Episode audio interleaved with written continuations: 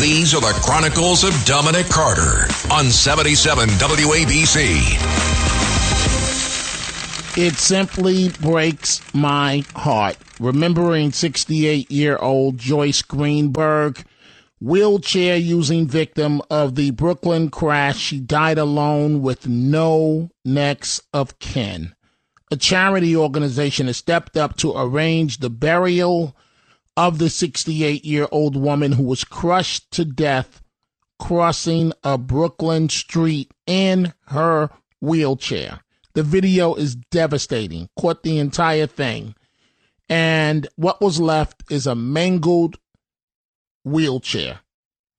And she has no next of kin. She was pinned beneath the vehicle and suffered severe trauma rushed to Maimonides Medical Center where she was pronounced dead.